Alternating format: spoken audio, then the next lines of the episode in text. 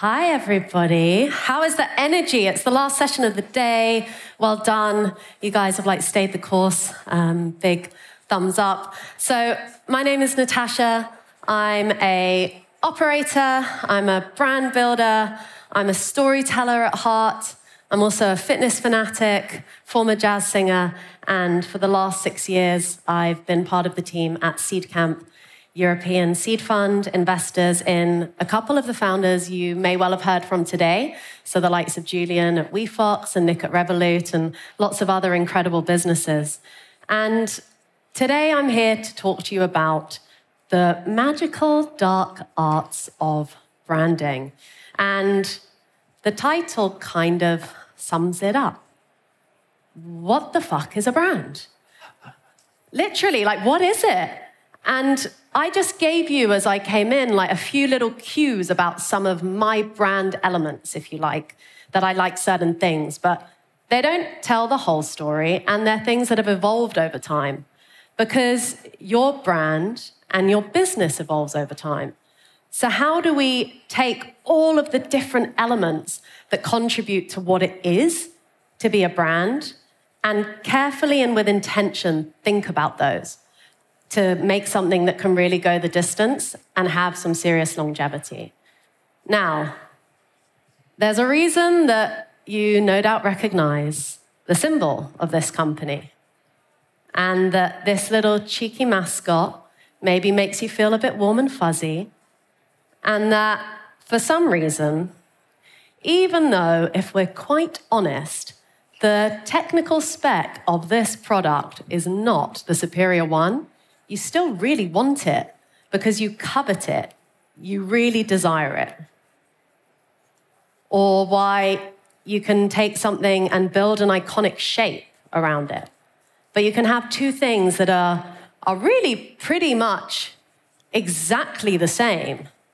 Some people might argue that one tastes better, but there's a reason you really want this one and not that one, as this video which is magically going to appear on the screen, is hopefully going to show you all. If there's some volume, please, for the video.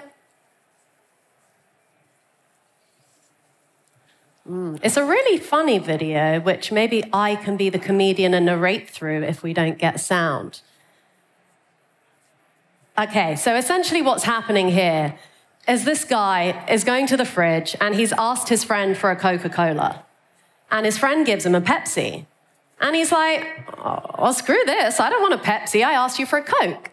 And his friend says, well, it's the same thing. In fact, Pepsi probably tastes better. But he doesn't want the Pepsi. He feels like he really wants the Coca Cola. And the words he uses are that the Pepsi is second rate and he does not want to be seen to be with the product that is second rate. So you might think you have something that's exactly the same in a market. I'm going to send you all this video, by the way, afterwards, because it is actually very good. But the idea of being second rate or second best, nobody wants to be that brand. And let me tell you, nobody wants to have customers who feel like they're part of something second rate. Why would you ever advocate for something that is second best? Let's see if they can move my slides. Well, then why on. not Pepsi? It's second rate. It's a good brand. Coke is better because it's Coke. There'll be no more discussions. You're going far beyond saving. Well, at least I'm not drinking Pepsi like a flop.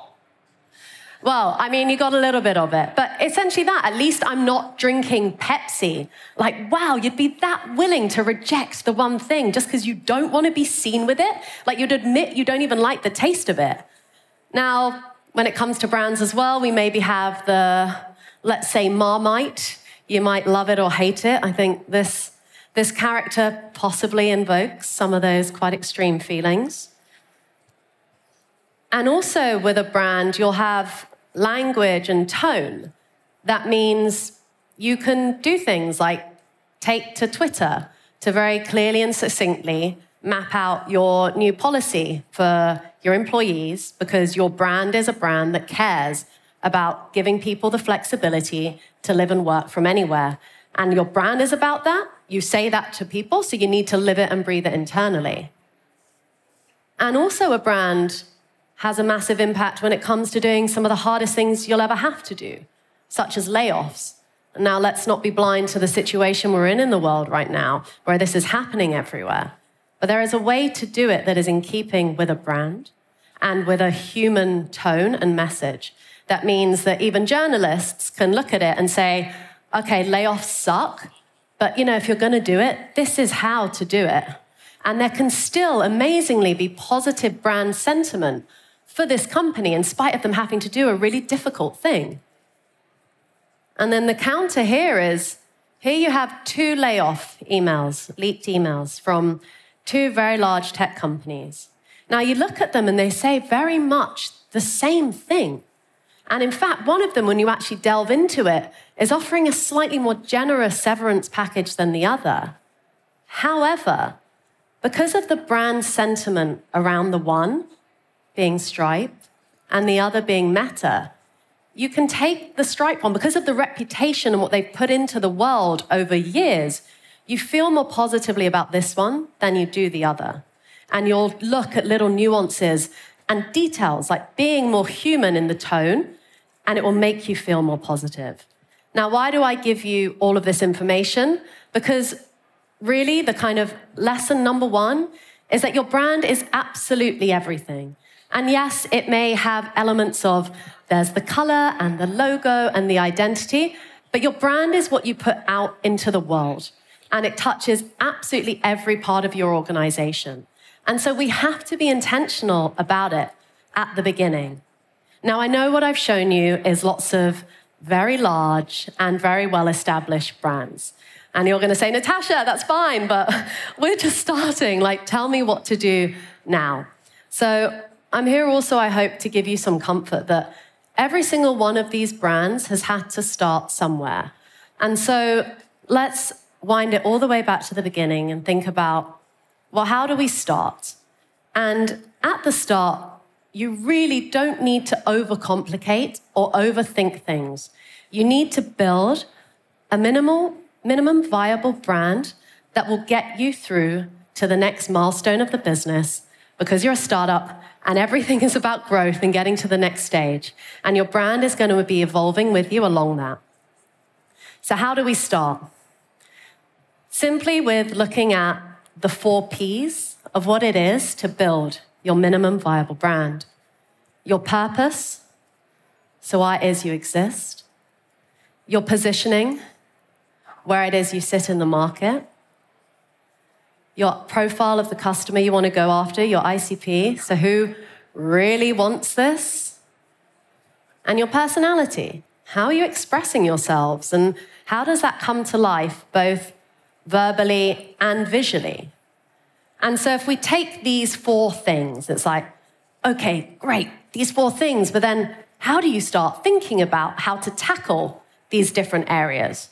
So, we've got to ask ourselves a load of questions. So, for our purpose, well, why is it that we exist? Why is that important? Why do you devote your energies to this? Like, there are many easier things to do than start a company, yeah? So, you've made a choice to do something that's really hard, and there's got to be a reason for it. How much are you actually committing that to paper and telling that story to people? Why should others want to tell their friends and colleagues about it?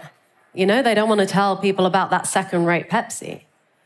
And why would investors want to invest in you? What's that story? And, and why would any employee want to work with you? And then how are we positioned? Like, what is it we actually do make or provide? And how can we be really clear about what that is in the here and now? And one of the biggest concerns, and I was actually having this conversation just earlier with a startup founder, is, is how you take people on that journey from what is often a quite big and lofty purpose and vision about the world to the reality of being a very tiny company that's doing a very limited thing in the here and now. And the reality is, your, your position will evolve over time, and that's okay. You're moving it towards this North Star big vision, but, but the position does not stay static. So, what are the benefits of what it is you're doing in the here and now, and what makes you special? What don't you do? Because, as well, one of the biggest mistakes you can make in the early stages is trying to be everything to everybody. You can't, it's impossible. So, being very clear about what it is you do and don't do, what would happen if you went away, and what it's like to work here. The who, so who really wants this? Who's that disproportionately influential customer? Who are we competing with? And like, actually, who do we want you to associate us with? And then how do we do it? How do we communicate? How do we bring it to life? How do we stand out from the crowd? And how do we want people to feel when they interface with us and our product? Now, this is all great. Lots of theory and stuff on a slide. I thought what I'd do is I'd actually try and bring it to life a little bit to show you how it works for us at Seedcamp and to show you, if you like, the back end and how that informs the front end that you might see. So, if we take our purpose, it's that we exist to identify and support exceptional founders solving, using technology to solve some of the biggest problems of tomorrow. Our positioning is all around the idea of Europe, seed, and being a network powered fund. Our ideal customer has a strong founder market fit they're a great storyteller. They compel other people to go on the journey with them because that's obviously integral to hiring a team, raising your next rounds. And they have massive ambition because if you're getting into the game of venture, then obviously you need to be able to communicate that big ambition that people are going to see that massive pathway. And then how does this translate into our personality and our values? Because your personality as a brand should really spin out from the values that are true to you. And if they don't, you'll fall down. Now, for us, they're quite simple. We have sort of three core buckets around being community led, entrepreneurially minded, and teamwork centric. And there are different things that fall out of that. So, if we take all of this as the back end, what does this then look like as the front end? So, we describe ourselves as Europe Seed Fund. We invest early in world class founders, attacking large global markets and solving real problems using technology. Now, to me, this passes the Ronseal test. It does what it says on the tin. If you took our back end of our purpose and why we exist and our positioning of what we're trying to do, this feels like a genuine and real reflection of that. And then if you think about some of the activity that we put out, because your, your values are not things to be stuck on a wall and like, yay, guys, we did our brand values. It's like, no, what actually does it look like when you take those sort of things and start bringing them to life as activity? Because your values need to drive your behaviors. And so for us, if we're talking about things like being network powered, we talk about the Seedcamp Nation and having this nation of a thousand founders, mentors, amazing experts, and people who've been there in the trenches at the first stages of the all important steps of building companies. And so then an activity for us might look like something like this, which we just launched the other week, which is Seedcamp Firsts, which is using the knowledge and the hard won knowledge gained from people from within the Seedcamp Nation to take you through the various stages of company building. Also, when we break down our values and we talk about things like transparency and openness, it leads us to do things like this, which is share our fundraising deck. And if we believe in those sort of things, if founders have to do that, then it's only right we do similar. But we don't always get it right because on your journey to building your brand and trying to be authentic and stay really true to who you are, you will fuck up along the way, and that's okay. And there are just like really small, minor ones of how we've done that. So if we talk about being very human and open and friendly and founder first, and then you come on our website and we're all like this and like really stiff and with our arms folded, it's like, oh yeah, shit, that probably is not a very good visual representation of what we're saying. So if I'm telling you something and then I'm showing you something else, you're going to break trust and you're not going to believe me. So now when you go on our website, it looks much more like this because we are a team. We do smile. We don't just fold our arms. And the thing you need to know more than anything is like, this is the Seedcamp brand now.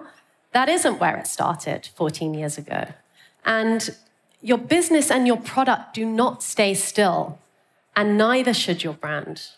Now, I think about building a brand a little bit like, and the life cycle of a brand, kind of like the journey of growing up.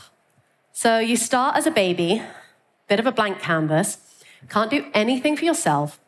You're reliant on standing upon the shoulders of giants to lift you up, and you need to leverage them to help you to do practically everything. Because you're right at the beginning, you can't be expected to do it all. You then got that testing toddler phase, trying to find out what your product market fit is, throwing things at the wall, seeing what sticks. to that awkward teenage, like, uh oh, I'm a bit like, what we do now? We're gonna like try and, you know, screw things around a little bit or like test some different things, be a bit bolder. You then need to start growing up. You become a bit of an adult. You need to start taking a bit more responsibility. Then a proper grown up. Stuff shit gets real when you're a proper grown up. And there's a danger when you're reaching this grown up stage that if you don't stay true to your brand and your proposition and what your customers want from you and who you are, that you have a bit of a midlife crisis and you don't really know what you're about. And people, if you don't know what you're about, how does anybody else? So I thought I would just take you on a little bit of a journey about how some of the brands that are no doubt brands that we all know and love have evolved over time. If anything, just as a reminder that you will evolve over time and do not drive yourselves crazy sweating the small stuff in the beginning because it will and it should change. So, our baby, our blank canvas, everything to play for. It's like, oh, carte blanche. It's so exciting, but so scary. And look, here are three brands that in the very early days, and I'm sure we, we know them all, um, this is what they looked like. We had TransferWise, what was Mondo, and what was the Facebook. And now, like what we should say to lots of people, but no one wants to hear about their baby, it don't always look that pretty, okay? But it will grow out of that awkward phase. And so when we look at this in that very early stage, you've got really good examples of two very different schools of thought. You've got TransferWise. again, doing that Ronseal test, does what it says on the tin. It's peer to peer currency exchange. Bang. You, as the end user, know what you're going to get from that. The vision and what they were selling as a dream to investors was much bigger, but as the customer, you don't need or want to know that right now. You just want to know what it can do for you in the here and now. You also maybe went the opposite and it was like, okay, what are we going to name our bank, guys? And you went full on made up name because while nobody's going to know what it means to look at, you can build everything that you want around it. You know, it might take that little bit more time and investment, but again, it's that carte blanche, it's that blank canvas. So, from the early days to that blank canvas and what is the world going to become, we then maybe have a few more tests that get thrown our way. And maybe these include things like having to change your name because you didn't invest in doing the proper IP checks at the beginning and you thought, oh, yeah, it'll be fine and uh, nobody will notice. And then it catches up on you. And so there are ways of how you can approach something like this. And if you are a brand that has a value around customer centricity, then you can think about how you can take a negative or a potentially negative, such as an IP like conflict, and turn it into something positive, and that's a great reflection of your brand. So, what was Mondo, that we all now know of as Monzo, they decided to use their customers as part of that name change. Now, you could argue that it wasn't exactly the most innovative name change in the world from a D to a Z, but it doesn't matter. People loved it because they were involved in the journey and it made you feel positively about them. And when they say we're all about our customers, well, you look at things they were doing from the earliest days and you can't contradict it. And then, as well, you often are, you know, able to acknowledge that you're limited by what it is you can do in the here and now. And in 2005, Zuckerberg said, like, I think Facebook is an online directory for colleges. There doesn't have to be more. And at that point, there didn't have to be more. There was a huge market and brand opportunity and land grab to be had. To go in at that early stage and start saying we're going to be doing this, that, and the other, people wouldn't understand. Whereas to build a brand and a feeling that so resonate and have such a clear idea about who your ideal customer was, and it being the university student, and having it grow like that made a lot of sense. And you could also, in those testing phases, do things like this. Now, maybe you are in a macro climate when you're thinking about your positioning that enables you to do something very bold. So at the time when TransferWise was launching, the banks were like public enemy number one. It was quite easy to want to hate on the banks. We were coming off the back of the financial crisis, going into another one. So let's see uh, what stuff we see coming out of this. But like, it made it the, the setting and the context, because context is everything, was quite right to have a brand with a tone and a boldness that was going to push and test the limits of what's around and go to extremes of saying, we have nothing to hide. And at that early stage, you can do things like that. You're still relatively small, you're a disruptor, and you can be disruptive, but only if it's true to the message of the brand and what it is you're putting out there, as well as the context of what's happening in the macro environment and what it is that people want from you and want to hear from you. Then the awkward teenage phase, we maybe get a little bit big for our boots and like, yeah, we're going to move fast and we're going to break things. And yeah, we're really cool like teenagers. And this is what we're doing now. And you can be with us or against us. And maybe some people will love it, but maybe others won't. Or maybe you get a little bit sweary and uh, you know you push that boldness. You're not quite taking your clothes off anymore because after you're a baby or a toddler you probably aren't allowed to do that in public so much. But you still are like pushing because it's integral to your dna and what your brand is about you are pushing the limits of what others around you are doing because that is who you are. And it's like fuck that moment when? Because you felt it and you know you're speaking you're not selling what it is the product does. You know that feeling because we all have feelings. And it's back to that example with the Coke and the Pepsi. You feel emotions, and 80% of our decisions, whether we like it or not, are emotionally driven. Apologies to anybody here who thinks they are very deeply rational, but we're all emotional people. And so being able to communicate and have your brand talk to people in a way that actually really speaks the emotional thing they're feeling has way more possibility and power to convert than you might think. But there comes a phase where we all have to start growing up. We have to step out on our own a little bit more. And we need to think a little bit more seriously about our brand, about what we're putting out in the world, and the stories that we're telling at this point, right? Your product is evolving, the business is evolving. So you still, for example, can say we're beating the banks and we're going after the banks, but again, we're really tapping into what our customer wants and feels about themselves. And so, if you're somebody using an innovative new tech company or who's open to using, especially in heavily regulated markets like fintech, if you're open to using new services and financial services, there's got to be something about you that makes you like new things. And, and they cottoned on to that. And so on their website, they're telling you this is the clever new way to beat bank fees. And by reading this or engaging in this, it's like, oh yeah, I'm clever, therefore, and, or I'm winning or I'm beating them, and I'm doing something new. I've got all that bragging rights of, of what I'm doing, and, and they've really understood me and how I think about myself. And so they set that up first, and then they give you all the additional proof points around here's the money you save, and here's how you can see it brought to life, and here are all these other trust points of why you should back us because others do.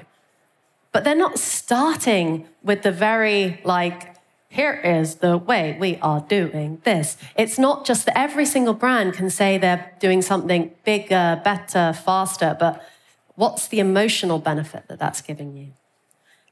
And also, when you start to grow up a little bit, you need to think about how your brand, even though you might have very iconic colors, like there isn't really a brand I think, that has owned a color in the last five years as strongly as Monzo has owned this like hot coral. Like, if ever I have my nails that color, people are like, oh, you've got Monzo nails. I'm like, okay, that is some like serious brand penetration there.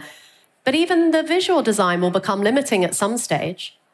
And so you need to refresh and think about, well, why is it limiting us? What is it we're wanting to do or push into? Or what is it we're wanting our brand to convey here and now that we need to change it up a little bit to bring that to life? And then when we become a grown up, responsibility and things really do become real.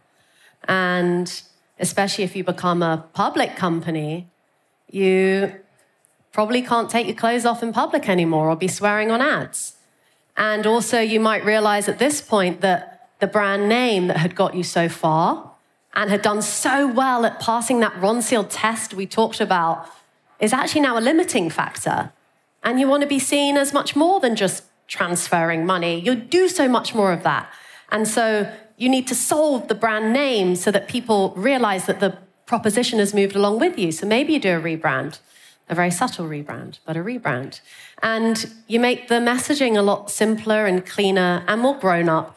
Because again, if you're going to go after a really big land grab, you need people to trust you. And then if you don't be intentional and think about the way you stay true to the brand, what you've said you're going to do, and the way you've positioned yourself, it can all go downhill and you can suffer a bit of a midlife crisis, as we're maybe seeing a little bit here right now. And again, it's a, another rebrand. We all have, I saw some like faces, some little smirks as I put this slide up. But the thing here is that this isn't necessarily a bad rebrand. It's a missed positioning for what the market understands and wants now and what they've made the entire brand promise about. And I think a lot of the pushback is coming from that. There is a journey back to the early point we said about how you take people with you and balance the where it is you want to get to and what it is you do now. And if you go too far down into something that's 10 years away, that most people can't engage with or really comprehend right now, you're going to lose people. So, to sum up, oh, my slide went away. To sum up, really, your brand is absolutely everything. Please do be intentional about it, but don't sweat the small stuff. Like, it does not need to be that complicated in the beginning stages. Hold yourselves as your like teams accountable. Like check in with yourselves. Ask yourselves those questions and see like how aligned are we when we answer these questions? Are we saying the same thing? Because if we're not saying the same thing how can customers possibly or investors possibly understand what it is we're doing? And know that your brand does not stay static. Keep it evolving over time but keep checking back to make sure it's still aligning with who you are. Thank you very much